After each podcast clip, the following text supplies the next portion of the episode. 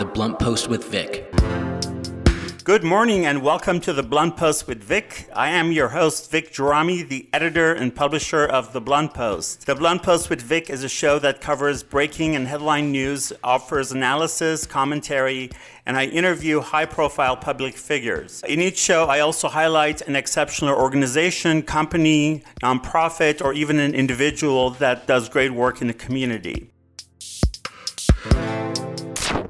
After the headlines today, I interviewed the Honorable Congressman Adam Schiff and the president and co founder of the Heart of LA Democratic Club, Lindsay Carlson. Here are some headlines from this morning and over the weekend. There are 15 days left until Election Day. More than 26 million people have voted as of Saturday. This is according to the US Elections Project, a turnout tracking database run by the University of Florida political scientist Michael McDonald. That's more than six times the number of votes cast by the same point in 2016. A new Wall Street Journal NBC News poll of registered voters shows Joe Biden leading by 53% to Trump's 42%. The US is averaging more than 55,000 new cases of COVID 19 a day, up more than 60% since a mid September dip, and experts say that the country is in the midst of a fall surge. On Friday, the US reported the most infections in a single day since July. As of Saturday, more than 8.1 million cases of the virus had been reported in the US, and 219,286 people have died, according to the Johns Hopkins University. House Speaker Nancy Pelosi said on Sunday she and Treasury Secretary Steven Mnuchin must reach an agreement within 48 hours if they want to pass a coronavirus stimulus relief before Election Day. The pending result, according to economists, could be devastating if Congress and the Trump administration do not reach an agreement. Azerbaijan and Turkey's unprovoked war against Artsakh and Armenia continues after Azerbaijan violated the terms of two ceasefires. Azerbaijan's President Aliyev refusing to accept the Armenians' right to self determination in Artsakh, also known as Nagorno Karabakh, launched a massive attack against Armenia and Artsakh on September 27. Before the war, Azerbaijan secured the support of the Turkish armed forces and a large number of terrorists from Syria, Libya, and Pakistan, some ISIS, paid by the Turkish government. Since Azerbaijan has relentlessly shelled Artsakh with missiles and cluster bombs, which are illegal under international law. Aliyev has also targeted cultural institutions, bombing an ancient Armenian cathedral three times. In reaction to the atrocities committed by Azerbaijan and Turkey, cities around the world have started to recognize Artsakh. Senate seats that are in focus to likely flip for Democrats are Arizona and Colorado on top, followed by South Carolina and Maine, and then Texas and Georgia have a slim chance. Election day is Tuesday, November 3rd. The deadline to register online to vote is Monday, October 19th, which is today. The deadline for registering by mail to vote is postmarked Monday, October 19th, again today. The deadline to register in person to vote is Tuesday, November 3rd. The early voting period runs from October 5th through November 2nd, but dates and hours may vary based on where you live. You can also register and vote on election day. You can track your ballot after voting. In California, you can go to sos.ca.gov. And anywhere else, you can visit ballottrax.com. That's ballot, T R A X.com. For registering to vote or any information, if you are in California, you can go to registertovote.ca.gov. Anywhere outside of California, you can go to vote.org. The Blunt Post with Vic. In his 10th term in the House of Representatives, Congressman Adam Schiff represents California's 28th district. Congressman Schiff currently serves as the chair of the House Permanent Select Committee on Intelligence. He's a vice chair of the Congressional LGBTQ Equality Caucus. In October 2019, the House decisively voted to recognize the Armenian genocide, passing Congressman Schiff's resolution with strong bipartisan support. The Senate followed suit in December 2019, also with overwhelming bipartisan consensus. As chairman of the Intelligence Committee, Congressman Schiff was one of the lead investigators in the impeachment inquiry against Donald Trump stemming from the Trump Ukraine scandal. Trump was impeached in the House on December 18, 2019, making him only the third American president to be impeached. Congressman Schiff, thank you for being on the Blunt Post with Vic today. How are you doing? I'm doing just fine. How about yourself? I am I am okay one day at a time, as a lot of us Americans are doing these days. Absolutely. First, I want to thank you and just tell you again I've always said this. You, you, know, you're a rock star. I don't know how else to say it. On Sunday at the march in Los Angeles for Artsakh and Armenia, um, you were you were the star, and your speech gave a lot of people hope. Um, of course, you are a global rock star for the world, I think, what you've done for Americans, for the LGBTQ community, the Armenian American community for over you know two decades. I just want to thank you before we go on. Um, well, that's very very thoughtful of you. Thank you. I really appreciate that. It means a lot to me. Wow, Congressman Schiff, there's so much on your shoulders. I, I often wonder how you operate and do all that you do with so much happening, especially as we sort of are at the 11th hour with the election and everything that's at stake and the Supreme Court um, hearings that are happening. First thing I want to talk about is the Protecting Our Democracy Act, which you introduced about two weeks ago to the House. It's a reform to prevent uh, presidential abuses, restore checks and balances, uh, strengthen accountability and transparency and protect uh, elections. If you would uh, speak a little bit about that. Sure. After Watergate, uh, Congress passed a, a, series of reforms designed to protect the institutions of our democracy, uh, and they they served us very well uh, for many years. And I think that after the abuses we are seeing in the Trump administration, we need a similar package of reforms, uh, once again designed to strengthen the guardrails of our democracy, some of which were post Watergate reforms that have now been broken down by President Trump. And so I worked on a package for about uh, six months with my fellow chairs and with the Speaker.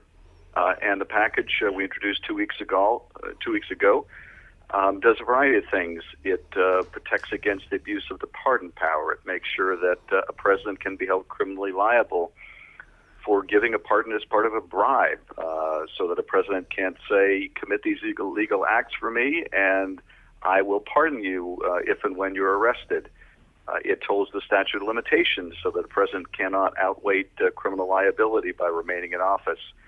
It protects whistleblowers. It protects uh, inspector generals by making them only subject to dismissal for cause. Uh, it strengthens the independence of the Justice Department to deter its politicization, the way uh, Bill Barr has become essentially the president's defense lawyer, uh, using the department to uh, protect people who lie uh, for the president or go after the president's enemies. Uh, it uh, provides for the expedited enforcement of congressional subpoenas so that the president cannot stonewall congressional oversight in the future by simply drawing things out endlessly in court, as this administration has. Um, it uh, allows for the enforcement of the, the emoluments clause uh, so that Congress has a cause of action uh, and can make sure that a president is not uh, enriching themselves uh, at the public expense. Uh, so these are just some of the reforms in the package, obviously inspired by the abuses of office by the president. we keep adding to the list, frankly. One of the late additions to the package was something to strengthen the Hatch Act uh, so that we don't have presidents again using the White House as a backdrop for uh, political conventions or drafting the Marine Corps band to play at, at uh, political rallies uh, on the White House grounds. Uh, so these reforms and others are part of the package. Um, I'm, you know, confident that next year the package will have bipartisan support because I don't think any Republican is going to want a Democratic president uh, should Joe Biden be successful doing anything like Donald Trump did. Uh, so that's the genesis of the package, and uh, it will be one of our very high priorities in the coming year. I mean, it's all very practical things. I last four years have taught us that this is this is such an urgent and needed um, reform that needs to be done. When you were speaking about um, president just pardoning people that did their dirty work, I thought about Roger Stone uh, and how egregious that is and what happened. So hopefully, hopefully we will also have the Senate in November and. Uh, because I'm pretty confident that this will pass the House easily and hopefully the Senate too. And uh, but then again, as you said, uh, this is something that's very bipartisan, and even Republicans wouldn't want a Democratic president to have the kind of um, well, I don't want to say President Trump had the right to do what he's done. He's basically uh, broken the law so many ways, but this is bipartisan, as you said. So, thank you for telling us about that. This is the Blunt Post with Vic. I am your host, Vic Gerami, and you are listening to my interview with Congressman Adam Schiff. As I mentioned, you know, the Supreme Court hearings are happening right now uh, with uh, Judge Amy Coney Barrett, and so much at stake if she is to be confirmed. And I, I don't know if it, at this point it's even relevant to talk about how egregious it is that President Obama, uh, eight months left his presidency, wasn't able to uh, nominate, well, she nominated, but confirm a Supreme Court justice because Republicans, including uh, Senator McConnell, uh, told them it's an election year, and yet we're we're in the middle of an election because people are voting already, and yet we are here uh, with this. Uh, but I want to specifically talk about Judge Barrett's record and where she stands with the Affordable Care Act and what's at stake. 20 million people have gained coverage uh, because of the Affordable Care Act, also known as Obamacare. And so many other statistics and numbers show us that Americans are doing a lot better with health care. It's not perfect, but so much better than it was before ACA. So, um, your thoughts on what's at stake and specifically about the Affordable Care Act? Well, you know, I think it's certainly uh, uh, important and appropriate to point out, as you have, the blatant hypocrisy of Mitch McConnell, Lindsey Graham, uh, and so many of the other GOP senators who refused, um, even a year before the election, to take up uh, a uh, nomination by Barack Obama of Merrick Garland. Uh, they insisted that no, the voters had to speak first. Uh, and, uh, and Lindsey Graham even went so far as to say, you know, should Donald Trump nominate a justice in their last year, there's no way we would take it up, then you can hold that tape. Well, right. we have that tape now. Uh, and hypocrisy just grabs you right by the throat. Yeah. But in addition to the hypocrisy, uh, you have the real uh, danger that uh, this justice that is being uh, jammed uh, down the, the, throat of the American people while they're voting uh, is someone who will ultimately vote to repeal the Affordable Care Act uh, and cost uh, millions of people uh, their coverage, um, and millions and millions more who have pre-existing conditions will either not be able to get coverage in the future or will have it, but it will be prohibitively expensive. She may uh, strike down Roe versus Wade, and uh, that would be, I think, a uh, hugely consequential decision for the, the health of so many women around the country and uh, their uh, right to choose. Uh, but in so many other ways, um, a six to three arch conservative court may prevent the federal government from being able to regulate uh, pollutants uh, in the air and in the water. And so I think we could see a degradation of the quality of our environment uh, and a further impact on our health. And these are just a few areas. Uh, the court might strike down, as uh, two of the current justices have indicated, the right to marry. Um, and so, uh, in key issue after key issue, uh, this nominee would likely take the court and the country uh, backward. And I, I, do think that uh, if the Senate ignores its own rule uh, that it established to, to prevent Merrick Garland from being seated, then the a Democratic majority in the Senate will have to give serious consideration to expanding the size of the court to unstack it, uh, because the GOP will have uh, used its uh, power and hypocrisy to stack the Supreme Court in a way that is completely unreflective of the country, and it may very well fall to the Democratic majority if there is one in the Senate uh, to unstack the court by increasing the number of justices, which would be clearly constitutional. Uh, it's a step that the Senate shouldn't have to take, but may be necessitated uh, by the uh, GOP efforts to stack the court. And I hope that they do this because what we've seen, I think Democrats, in a way, you know, we're always reaching across the aisle, if you will, and trying to meet Republicans in the middle. But it seems like for about 20 plus years, Republicans are not willing to come a millimeter toward uh, Democrats, but they just sort of keep to their agenda and uh, bulldoze themselves into uh, these egregious things that they're doing, whether it's you know in the Senate or the White House, you know. And I hope that Democrats and and uh, should Vice President Biden get elected, that he too.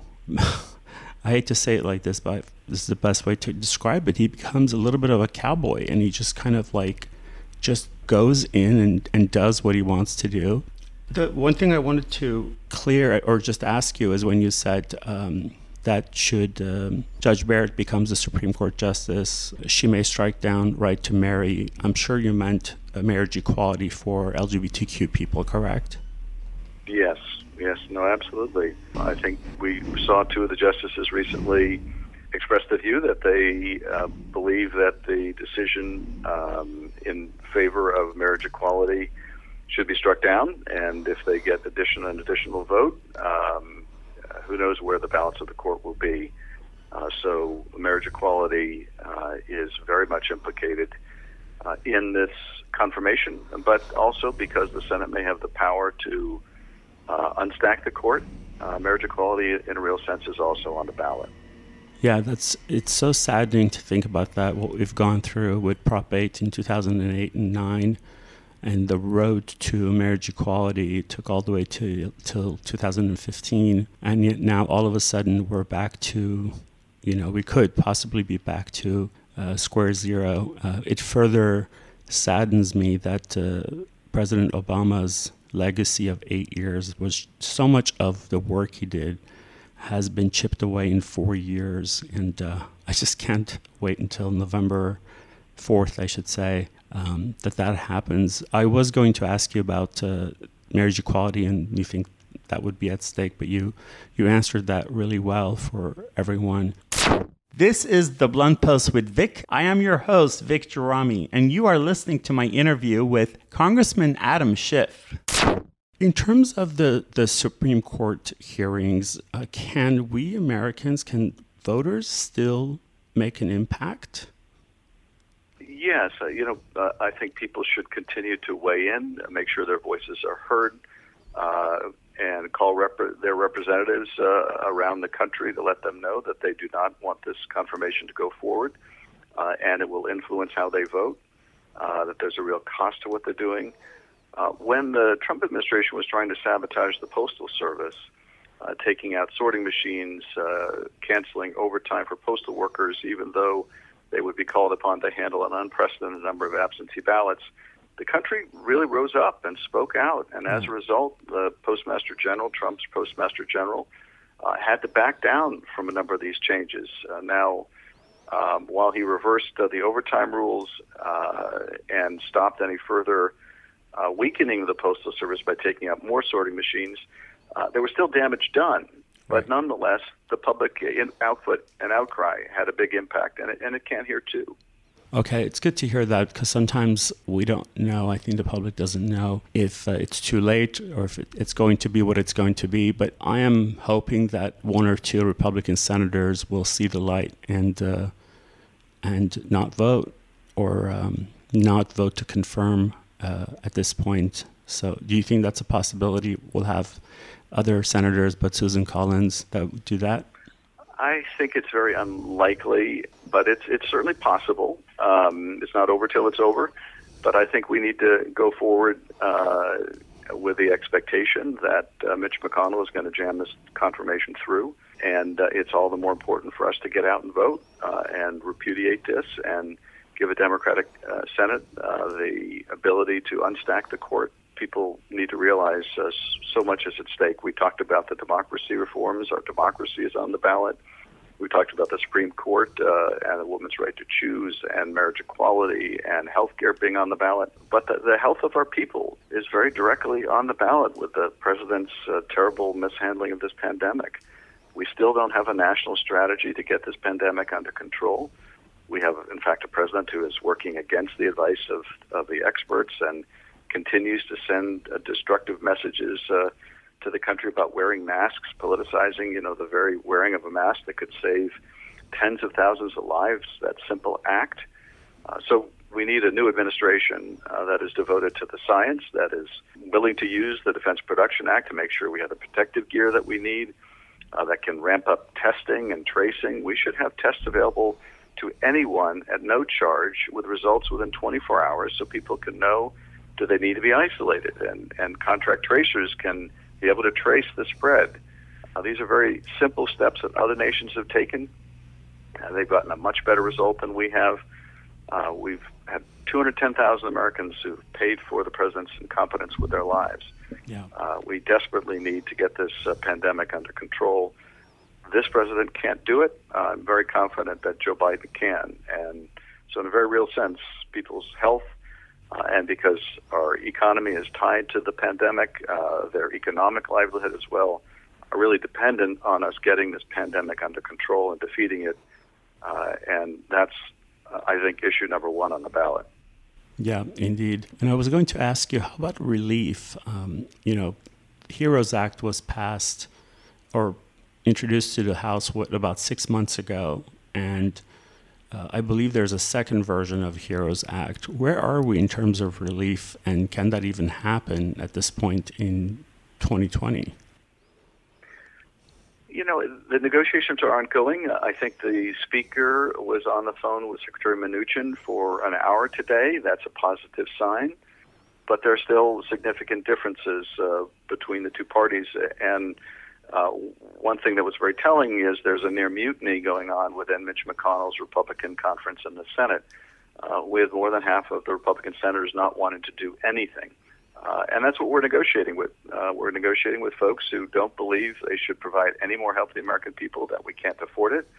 Uh, these are the same folks that uh, supported a $2.2 trillion tax cut for wealthy families and corporations for stock buybacks and executive compensation. Apparently, they felt we could afford that, but we can't afford to provide help to renters who might get evicted, and we can't afford to provide unemployment compensation to people who've been laid off because they can't go to the job site. Uh, and we can't provide further help to small businesses who are closing their doors. But we have enough money, apparently, for large tax breaks for wealthy corporations and, and individuals. So that's where half of his conference is more than half of the Republican conference, and that's what we're negotiating with. Uh, but uh, you know, I'm, I'm, hopeful that the uh, Speaker and the Treasury Secretary can come to an agreement, and uh, it can be forced upon the Republican Senate. Uh, but we're going to make every effort because people are really hurting right now, and we just have to get this done. Yeah, thank you for that, Congressman. This is the Blunt Post with Vic. I am your host, Vic Gerami, and you are listening to my interview with Congressman Adam Schiff.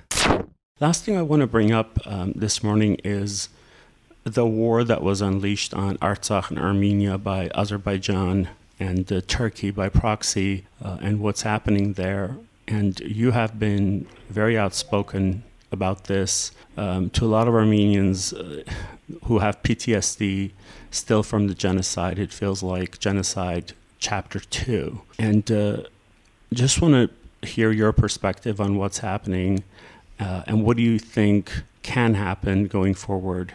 Maybe perhaps some hope for those who are listening. Well, it, it's just completely catastrophic. Uh, Azerbaijan began this conflict as, as it has begun uh, so much of the violence uh, in the past along the line of contact to distract uh, their people from their domestic problems, uh, from their poor economy, uh, from the healthcare issues, the corrupt governance. Uh, it's a tried and true formula for autocrats everywhere. When they can't serve their country and their population, they provoke war with their neighbor. And so Azerbaijan began bombarding uh, Artsakh, uh, killing innocent civilians. Uh, Turkey uh, has done nothing but throw fuel on the fire uh, encouraging Azerbaijan to keep fight, fighting, uh, supplying materiel, uh, importing foreign fighters uh, from Syria in a very dangerous escalation. Um, and you know, tragically, the administration, our administration, has not been willing to speak out uh, to condemn uh, Azeri and Turkish uh, violence and provocation, and call on them to cease and desist. I was pleased to see uh, Joe Biden issue a strong statement calling on Azerbaijan to end the violence and uh, on Turkey uh, as well to stop uh, its belligerence. Hundreds of people have been killed and thousands uh, injured, and uh, in the uh, city of Stepanakert in Nagorno Karabakh, um, more than half the residents have been displaced. So it's time to bring an end to this violence. It's also time to reassess our relationship with Azerbaijan and Turkey. Uh, we provide uh, $100 million in military aid uh, a year to Azerbaijan. And for what? Uh, so that they can uh, attack their neighbor. Um, why we are propping up uh, autocratic regimes at the expense of uh, democratic uh, people, to me, seems unconscionable. Uh, so it, it's really important that the U.S. stop speaking in terms of uh, false equivalency uh, between the actions of Azerbaijan and Turkey, who are the aggressors and who are, are killing innocent civilians, uh, and between Armenia and Artsakh, which is defending the lives of its people. Yeah, well said, Congressman. Thank you for that. In terms of, you know, people have talked about sanctions against Azerbaijan and, and Turkey in the in the very immediate. It seems like Erdogan and Aliyev are taking note from Donald Trump, which is basically bulldoze yourself through. Doesn't matter what anyone says, uh, what the facts are. Just sort of do it and get it done. And uh, at the end, you'll just sort of pretend you know you didn't know or you didn't do it. But of course, there are casualties, as you mentioned. In the in the immediate, what can we do? Well, I do think that Azerbaijan and Turkey uh, see this moment uh, as a window of opportunity uh, for their aggression. Right. Because we have a, a president of the United States who will not stand up to autocrats, so will not stand up to Erdogan. Um, Erdogan completely rolled the president uh, when it came to Syria, and uh, to the degree that it endangered our troops there. Turkey is buying uh, air defense systems from Russia that are incompatible with NATO. Uh, it is cozying up to Iran. And Erdogan knows that Donald Trump is not strong enough to stand up to him or has too much of an economic interest in Trump Tower in Turkey to be willing to do so. The president has always also had business interests in Azerbaijan. Uh, and so I think both uh, countries uh, see um, this this limited period before the election as perhaps their last opportunity. Uh, they also see a president who is very weak uh, in the United States, um, and I don't think this uh, timing is accidental. But it's all the more reason why all Americans need to speak out about this um, if the administration will not, because we need to end the violence. I'm very proud the vice president has spoken out about this that I, I think in and of itself has a determined impact because uh, Turkey and Azerbaijan realize they will likely be dealing with a Biden administration uh, and that uh, this will create very serious issues with them with a new administration. So we need to keep the pressure on to end the fighting, uh, and in the future we need to, uh, I think, bring an end to military assistance uh, to Azerbaijan. Uh, insist on the installation of ceasefire monitoring equipment along the line of contact, uh, and reassess our relationship with Turkey, which is not behaving like a NATO ally. Wow, brilliant. So well said. Thank you, Congressman. Before I let you go, well, I'm sorry. Th- thank you. It's it really good to talk with you, and, and I appreciate once again you're reaching out to us. Always. I want to ask you if there's anything we can do. Do you have a call to action for us, for you? What can we do to um, to give back to you? You know, the call to action is for people to vote um, the administration is doing everything it can to discourage and disenfranchise people. Uh, you see on television long voting lines, particularly in communities of color in places like Texas and Georgia and elsewhere. Uh, you see the Republican Party in California setting up fake uh, ballot boxes uh, to uh, deceive people into thinking that they're official ballot boxes, uh, even illegally mislabeling them as uh, as official ballot boxes. If people go to I Will Vote or LA Vote, if you're in LA, um, those websites can tell you where the legitimate drop off locations are. Uh, it's very easy to vote now, um, but we need to make sure we all do our civic duty and we vote. We need to make sure our neighbors vote. We need to make sure the turnout is the highest it's ever been uh, so that we can uh, turn the corner on this terrible and dark chapter of our history. Wow. Thank you, Congressman Schiff. Appreciate your time and everything that you do. Thank you. Great talking with you. Be well. You too. Thank you, Congressman. Bye bye. Bye bye. That was the truly extraordinary and honorable Congressman Adam Schiff. Congressman Schiff, thank you so much for being on the Blunt Post with Vic today. I really appreciate your time. The Blunt Post with Vic.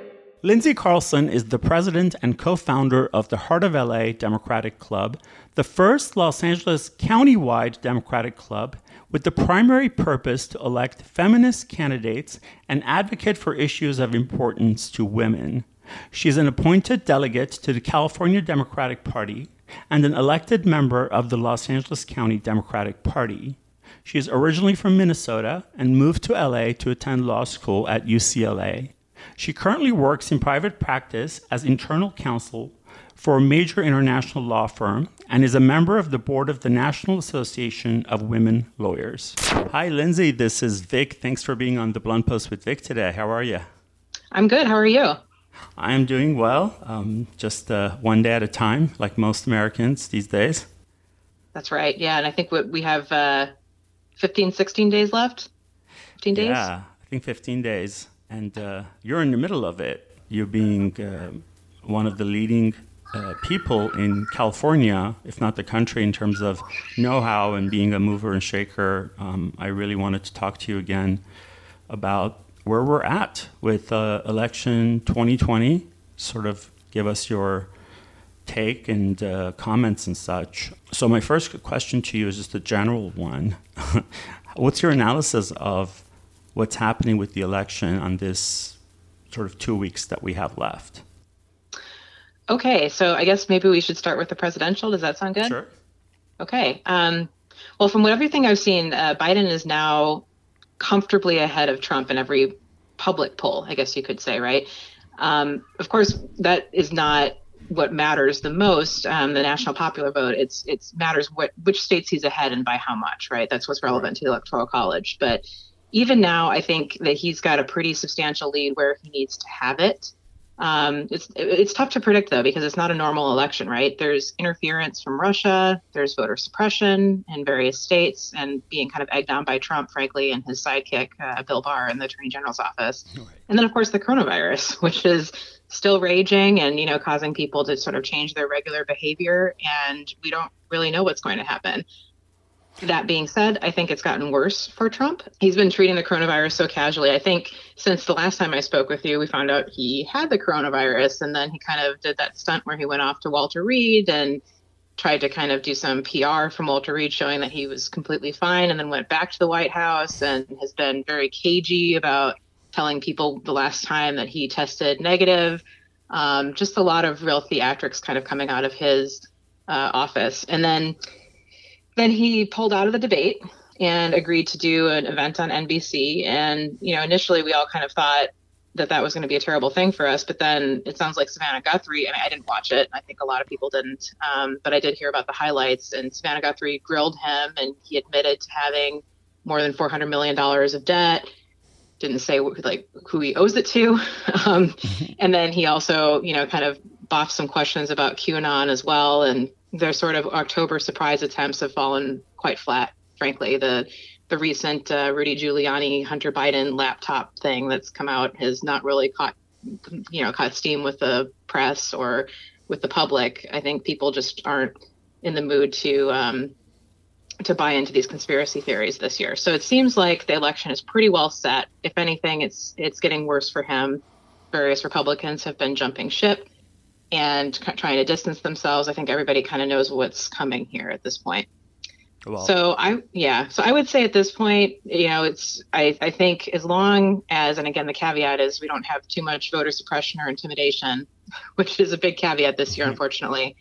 I think we're looking at probably 335 electoral votes for Biden and about 203 for Trump, which would be a landslide. Well, I That's feel what I so much better now.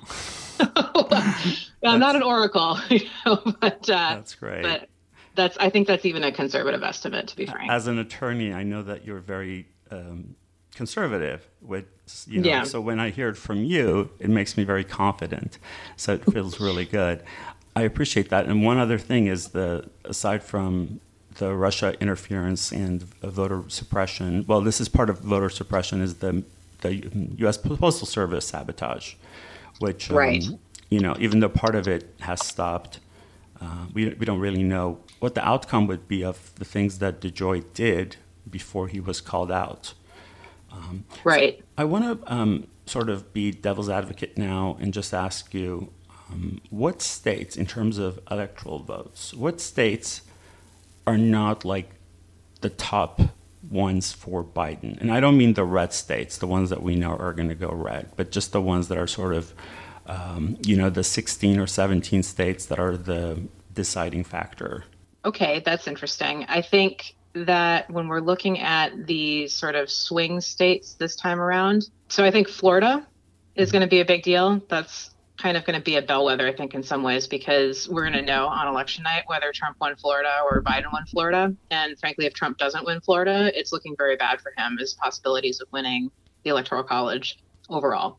Of course, Florida went for Trump last time around, um, but it's it seems like they have made some strides with respect to um, extending access to the franchise there, particularly in the last cycle with, I believe it was Amendment 4. I may have gotten the number wrong. But anyway, allowing uh, people who have committed felonies and have served their time to be able to have their rights restored to vote. Now, granted, there were some setbacks with respect to requiring them to pay their fines, but I think there have been some efforts to actually pay those fines for people so that they can get the franchise back. So that will be helpful. And then also older people this time around have been moving towards Biden in very Yeah. dramatic ways. In Florida, of course, there's, Yeah. there's a lot of older people in Florida. So I think Ohio has a reasonably decent chance of flipping blue this time as well, which would be a big deal.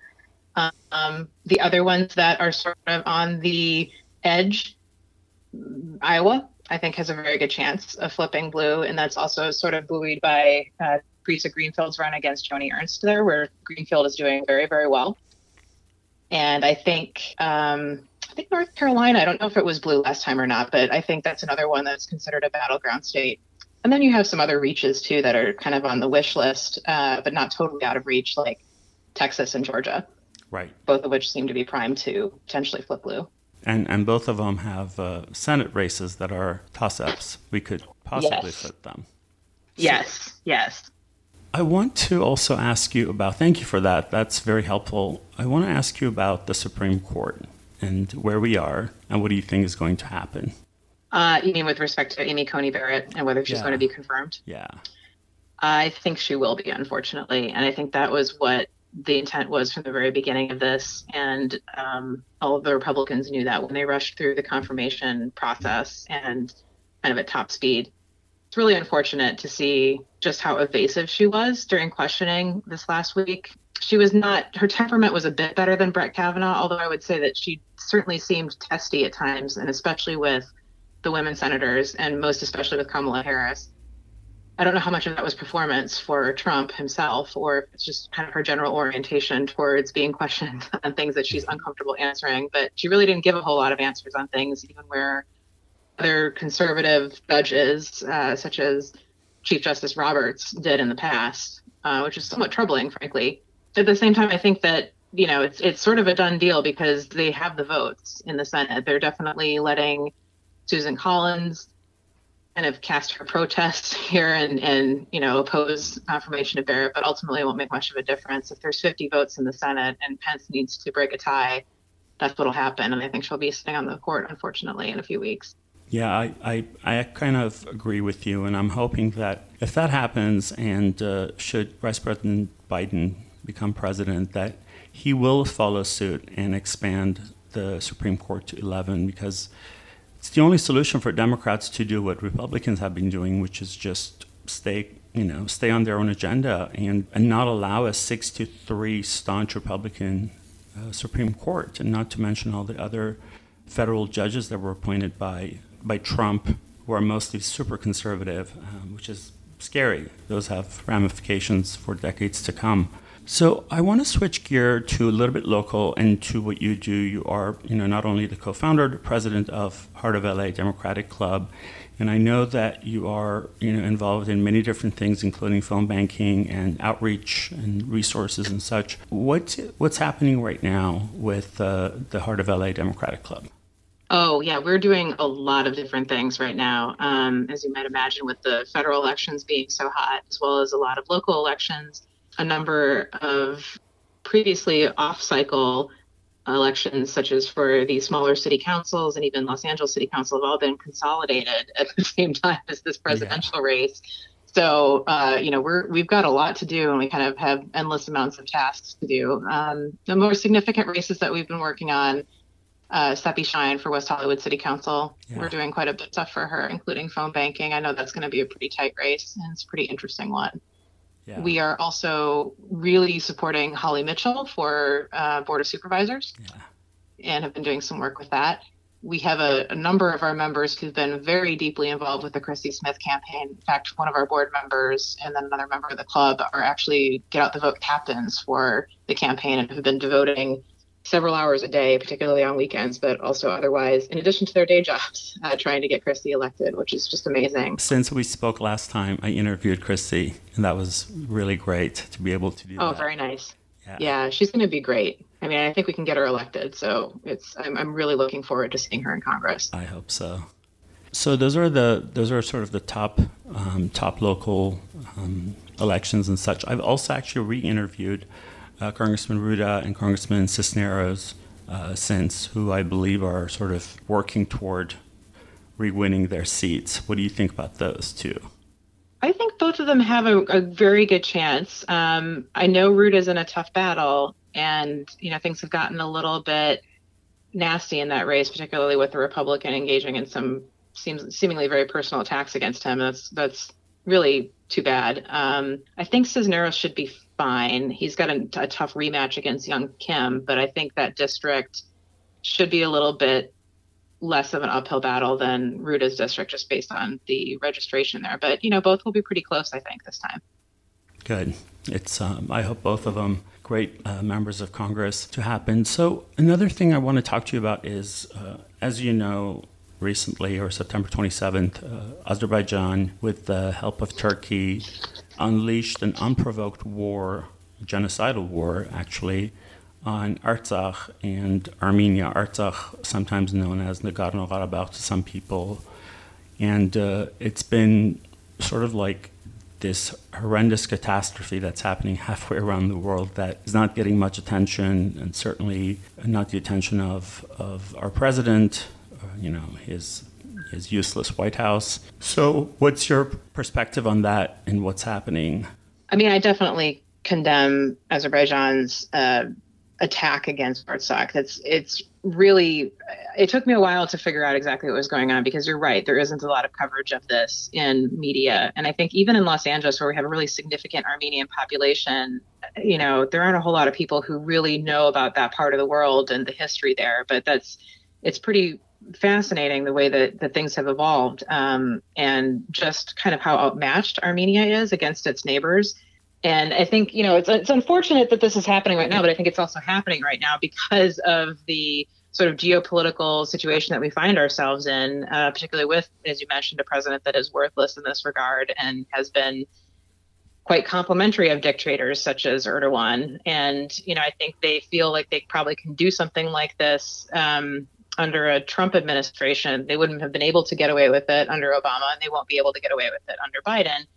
You know, there will be a lot more care given to that part of the world, and frankly, other parts of the world too. But it's it's very sad, and I think we're all very distracted by all the electoral things going on. But it's really important that we educate ourselves, especially those of us who don't have much of a familiarity. I'm not an Armenian at all, um, and I don't know right. that many Armenians, quite honestly, other than just you know local people in Los Angeles. So yeah um, it was not something that I knew much about, and I, I, would hope that your listeners would educate themselves on it as well. I will say that as a member of the Los Angeles Democratic Party Central Committee, I did vote in favor of a resolution condemning Azerbaijan for this attack, and that resolution oh, did pass unanimously in, yes, in Fantastic. Thank you for that. You know, You're welcome. One of the frustrating things is uh, when initially coverage was coming out and some of the rhetoric coming out of world leaders, the language, um, I think they're trying to not offend uh, Turkey and Azerbaijan, uh, one of them a country that's um, a NATO member, and the other one has, you know, a lot of oil that the West wants. The language was very much like both sides, mm. and it's so frustrating when you're attacked unprovoked. What are the both sides? So I use the analogy that if you're, let's say, a social worker and you go into the home of a of a couple, um, the husband is a wife beater and the, the wife is a battered wife. You don't sit them both down and say, "I would like both of you to put your fists down." So right. why is this being asked of Armenia? If Armenians don't defend themselves, just what they're doing, they're not in an offensive, just defensive, there will be another genocide. Um, if you want peace, tell Azerbaijan and Turkey. I Turkey has brought in ISIS and, and mercenaries from like Libya and Pakistan and, and Syria, and it's it's just unfathomable to watch this happen when we have United Nations, we have Council of Europe, we have um, Human Rights Watch, and um, it's you know it's just, just sort of happening. And I also want your pers- um, perspective on this because I do see it um, in terms of diplomacy. The statement that Vice President Joe Biden, as well as Senator Harris, put out was very lackluster, very sort of middle of the road, not really condemning anything. Hmm. And that was frustrating. And I wonder if it's because before the election they don't want to be like make headlines or to shake the status quo. But then again, I also wonder if this is, you know, because, you know, let's be blunt. I mean, Democrats aren't perfect either, and sometimes Democrats right. also embolden dictators and countries for you know certain advantages, etc. And I, I'm just fearful that this will be the Biden administration's policy too of placating to Turkey and Azerbaijan, and that's disheartening. You know, I don't know for sure, and I don't even know who Biden's foreign policy advisors at this point, and I never worked in this space, so to, to some extent this would be conjecture on my part. But I would not be surprised if they are being very careful with their words and you know kind of taking a a less aggressive approach in part because we are in the middle of a presidential election. And in general you know we have this principle in the united states that we have one administration at a time right? And last election, we found out there was a lot of collusion or you know coordination or whatever you want to call it going on between the incoming Trump transition team and various foreign powers. And maybe, and again, this is just purely conjecture on my part. Biden and Harris don't want to be seen as kind of conducting a shadow foreign policy with a few weeks left to go before the election that Biden is probably going to win at this point. Yeah. That's my guess on that, but I, I don't know for sure. Yeah, I um I like that. I like your perspective on that. I think that uh, Pete Buttigieg will probably. I'm pretty sure he will have a role in in the Biden administration, and something tells me he might be up for a Secretary of State. But we'll see. Oh, interesting. I don't know. I think you're absolutely right that there's likely going to be a role for him, probably in the cabinet. I don't know which uh, particular role it would be, but that's that would be an interesting choice. Yeah, yeah, for sure. So, Lindsay, before um, before you go, I want to ask you, in terms of voters in well California and also nationwide, what um, what resources do you offer for them to go and to go to Heart of LA Democratic Club's website? And what are some of the key things that they should look out for uh, from now till November third? Are you speaking as far as resources, um, how to get involved, or, or, or yeah, how to get involved? How you know? Obviously, they can donate, they can volunteer, things like that. Um, but then the second part of the question is for voters, you know, with deadlines coming up and people being nervous about their votes not being counted and such. What are some key points, um, takeaways you can uh, share? Oh, sure. Okay. So, uh, with respect to your actual ballot, everybody should have a ballot right now that they've received in the mail and probably received it mm, about a week and a half ago at this point. Um, you can actually go to the LA County. So, if you're if you're listening and you're in Los Angeles County, you can go to the LA County Registrar's uh, site, which is lavote.net. That's a pretty simple website. And then on that website, there actually is a service that you can take a look at to track your ballot as well. I don't know if you can still sign up for ballot tracking, that might have already passed, but you can definitely use the the website itself to find the link to track your ballot kind of after the fact um, if you enter in your information. And do you need help at Heart of LA Democratic Club right now with volunteers and such? Oh, we can always use help. yeah, I mean, what I would actually recommend though at this point, um, you know, we we do stuff for the local candidates, kind of on our own for our local endorsed candidates. So if people wanted to get involved with Sepi Shyne's campaign or with Holly Mitchell or um, with, for example, Nithya Raman as well. We've also endorsed her up in that uh, Council District 4 race. That's a pretty interesting one to watch, quite honestly. Um, we can kind of help you direct you to the right places for that. But for any of the federal stuff, I would actually recommend looking at the Grassroots Democrats HQ and the Westside Democratic HQ. They're two organizations in LA County. They're doing a lot of stuff uh, virtually, but they're sort of a clearinghouse for all the different activities that you can do from the Senate races to the House races to, you know, just contacting voters and helping getting them registered. There's a number of different things that they handle. Yeah, and I've interviewed both Jane Wishon and uh, Melissa Grant. Great organization. Very nice. uh, very helpful. I love that um, us Democrats were so working in unison and in solidarity. That's great to hear. And Lindsay, anything that you'd like to add that I may have not asked you or, or just missed?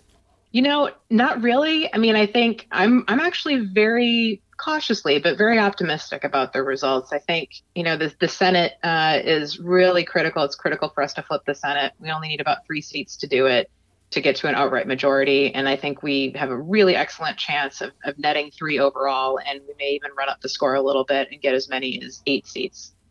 And that would be wonderful. wow. um, and then we could do a lot of the things that we've been prevented from doing because Mitch McConnell's been sitting there blocking every single bill that comes to his desk that would actually do things for the American people. So I'm I'm hoping for a really good 2021. You know, we'll start putting things back together. It'll take some time, but um, I'm hopeful.